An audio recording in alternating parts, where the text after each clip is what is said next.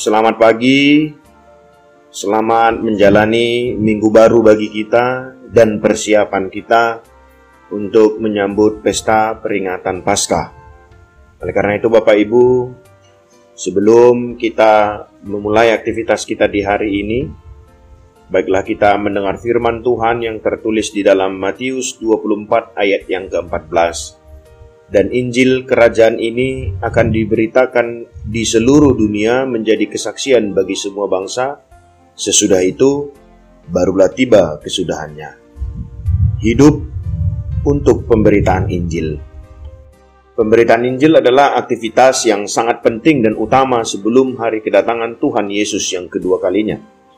Karena itu, selagi kita masih bernafas, masih diberi kesehatan dan memiliki banyak waktu dan kesempatan, marilah kita memaksimalkan setiap talenta untuk mengerjakan pemberitaan Injil ini.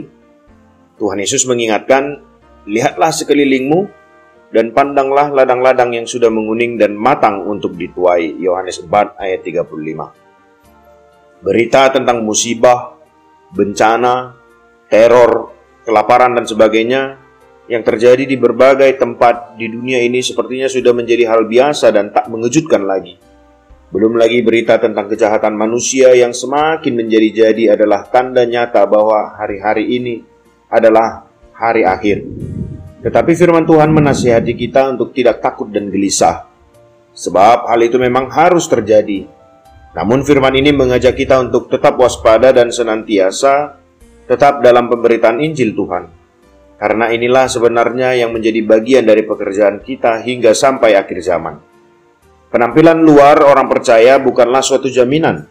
Gemerlap dan kemegahan sebuah pelayanan tak secara otomatis mendatangkan pujian dari Tuhan. Tuhan tidak menilai kualitas rohani seseorang dari apa yang terlihat kasat mata. Yang Tuhan perhatikan adalah ketaatan kita dalam melakukan kehendaknya.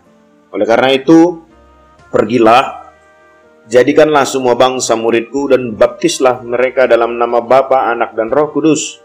Dan ajarlah mereka melakukan segala sesuatu yang telah kuperintahkan kepadamu.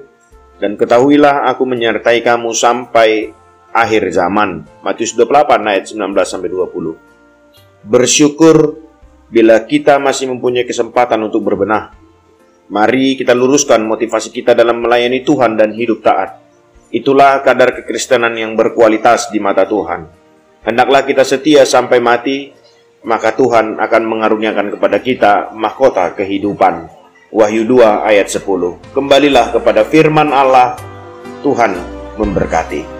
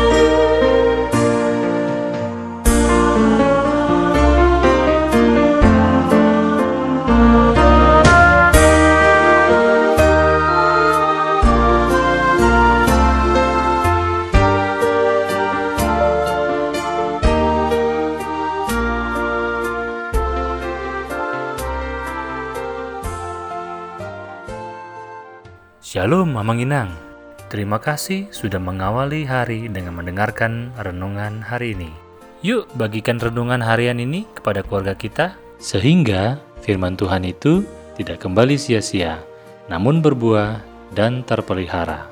Tuhan Yesus memberkati.